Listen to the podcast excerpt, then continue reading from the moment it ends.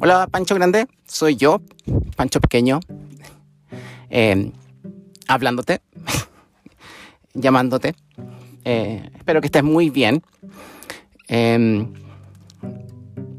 bueno, ayer me conociste, conociste un poco más de mí y, agradezco que me hayas escuchado. Siempre uno necesita ser escuchado, sobre todo cuando se está abriendo un poco más en, el ámbito de las emociones. Eh, sobre todo cuando uno ha vivido engañado uno mismo por mucho tiempo, como casi creyendo que no existen. Y eso te quería hablar hoy eh, del autoengaño. Eh, bueno, tú no lo debes conocer porque eh, nunca lo has vivido. Tu vida, obviamente, es mucho más ligera. No, no, no tienes por qué autoengañarte ni engañar tampoco al resto. Pero yo he aprendido ahora, recientemente, de que existe este como mecanismo de defensa también de, de la cabeza. Que no sé cuál será el nombre científico, pero eh, yo lo identifico como un autoengaño.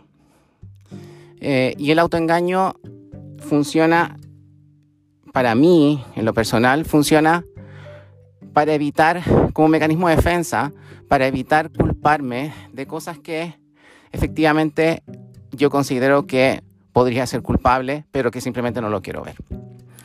Y este autoengaño busca como chivos expiatorios en otras partes para, para, para encontrar culpables, porque finalmente lo que estamos buscando es un culpable que no sea yo, porque no quiero sufrir yo pensando que soy el culpable de todas las cosas. Es difícil explicarlo en la práctica, pero eh, déjame ponerlo como en un ejemplo.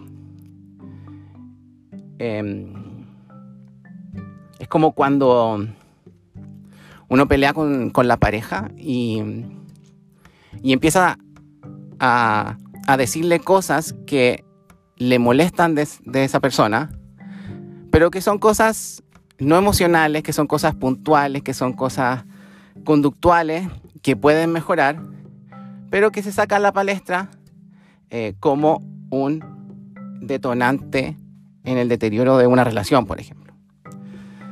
O, o por ejemplo, a nivel, a nivel ya sistémico o, de, gobierno, por ejemplo, eh, el autoengaño es decir, estamos haciendo todo lo posible. El, el, el, el autoengaño es, es, muy amigo de, de, de esa frase, del todo lo posible.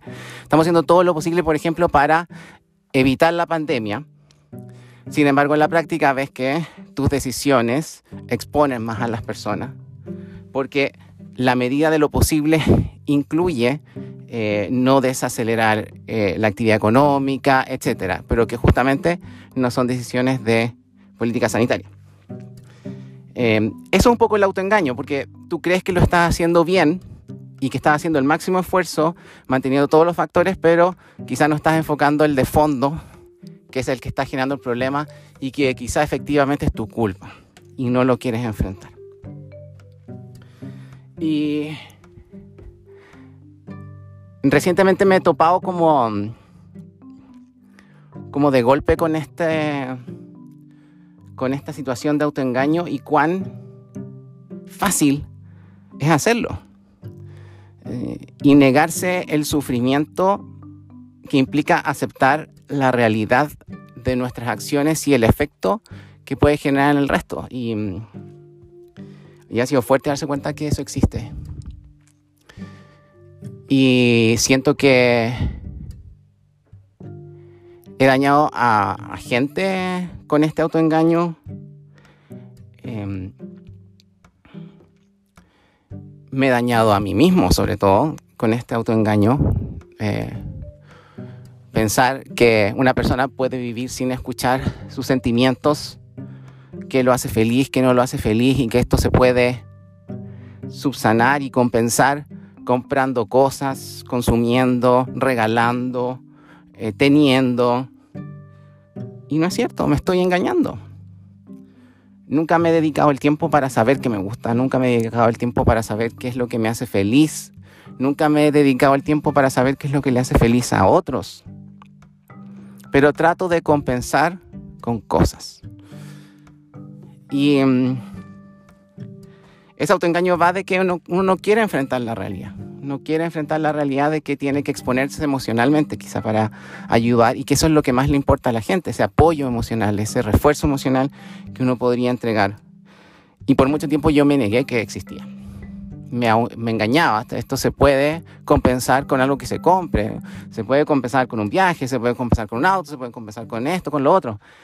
Y mm, no lo compensa y pasas la gran parte de tu vida pensando cuál va a ser el próximo bien de consumo que vas a adquirir para tratar de llegar a la felicidad evitando las emociones. Y, ah, y me cuesta contártelo ahora, pero anoche tuve un, una conversación con mi pareja. Había notado ya hace tiempo un comportamiento más o menos extraño hacia mí, como que le molestaba mi presencia. A cualquier momento, no me contesta cuando le escribo. Y mm, cada vez se hacía un poco más patente.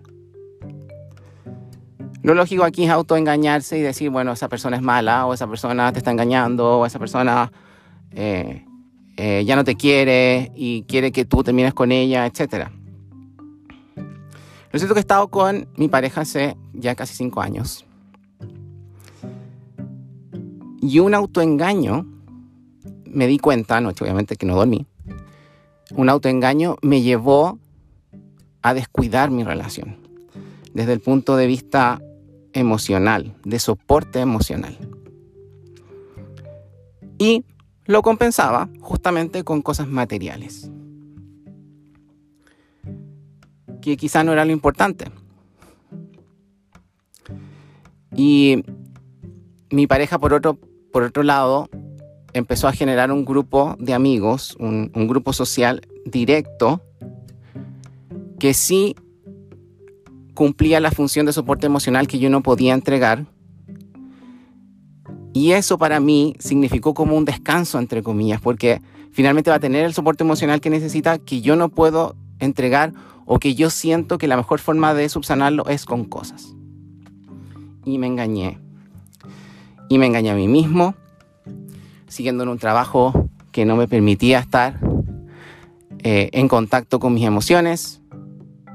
Pasé tres por lo menos de los cinco años en esa situación en que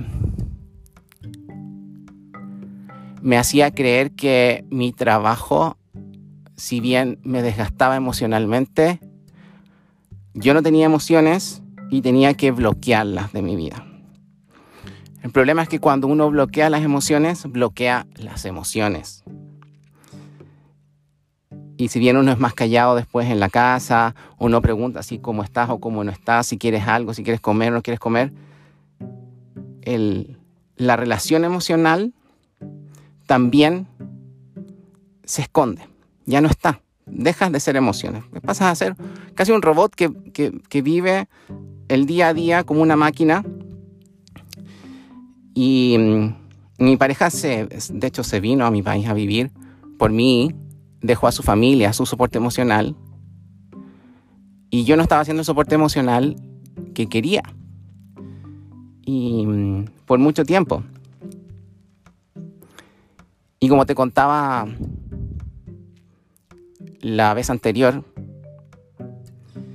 yo el año pasado obviamente me había enfrentado a problemas físicos derivados justamente de esta, esta situación de no escucharse emocionalmente.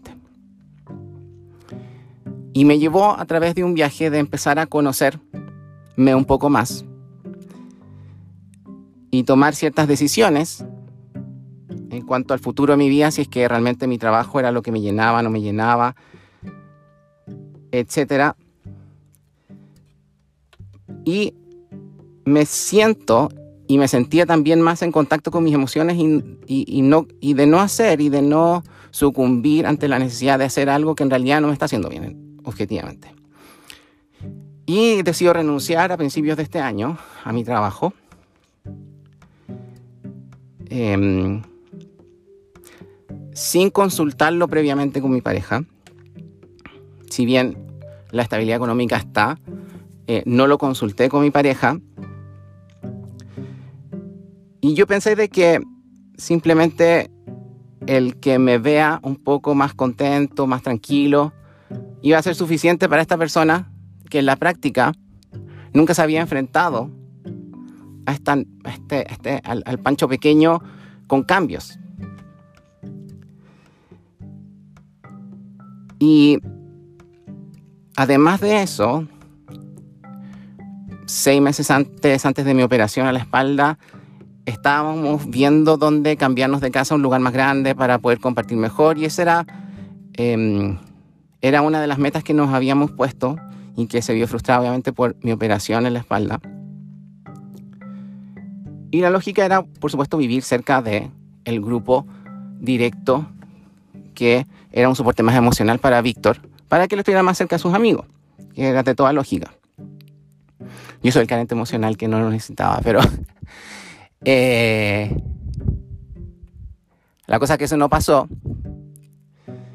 Y después a principios de este año yo renuncio. Y no considero de que una de las cosas más importantes que él tenía en su mente de estar cerca a su soporte emocional, yo se lo corté. Y no lo consideré. Porque me autoengañé, me dije, él va a estar feliz con que yo esté así. ¿Por qué va a estar feliz porque yo esté así si nunca fui un soporte emocional y le corté el acceso a su soporte emocional?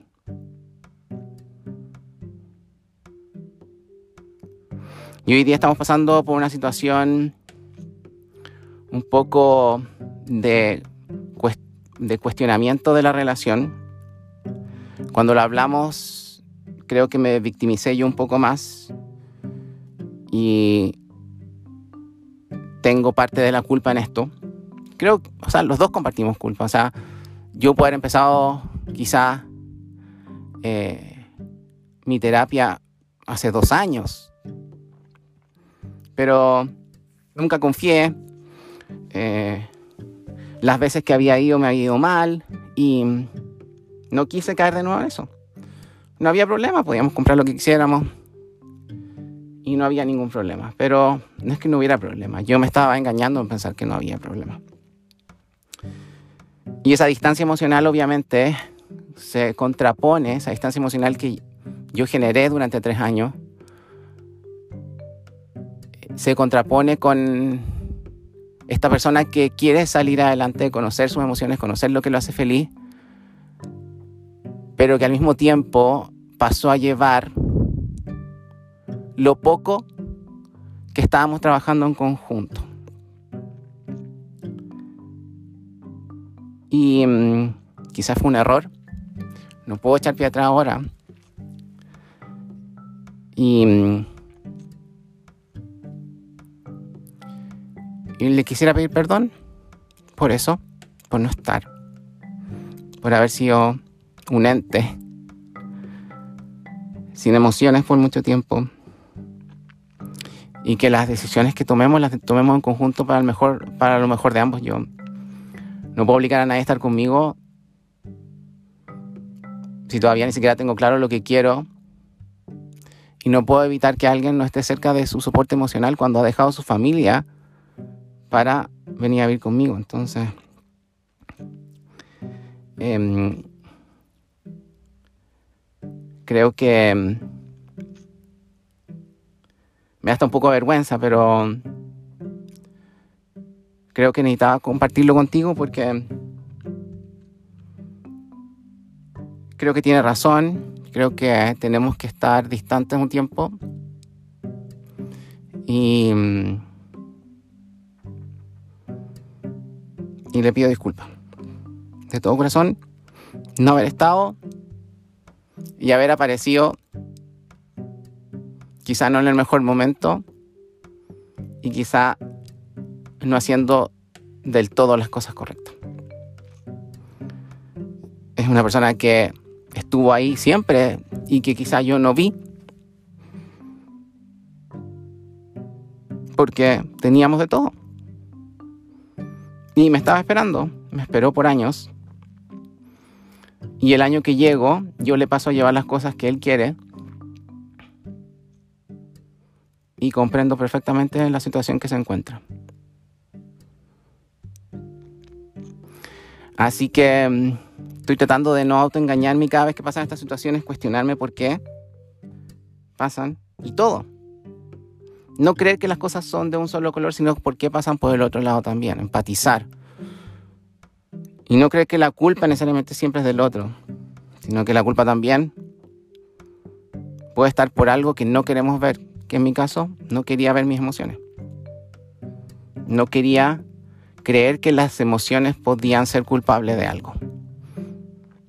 Así que, bueno, si yo sé, Pancho Grande, que tú no, no tienes este problema, pero espero que si a alguien le pasa, espero que las discusiones no sean acaloradas, no sean drásticas. Y siempre hace un tiempo como para pensar. Siempre es bueno conversar para pensar y, que las decisiones que se tomen se tomen en conjunto justamente por, por el cariño que se tienen las personas. Y que sea lo mejor siempre para ambos. ¿Mm?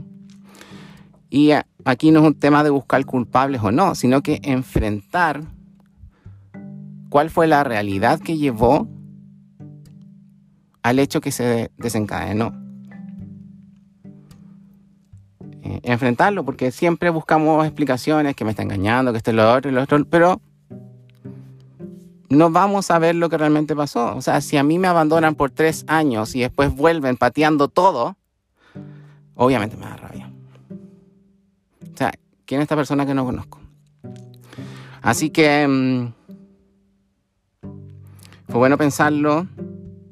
Me gustaría volver a hablar para explicarle y que estoy de acuerdo y que la decisión que tome yo voy a apoyarla. Y mm, que lo siento. Que lo siento mucho.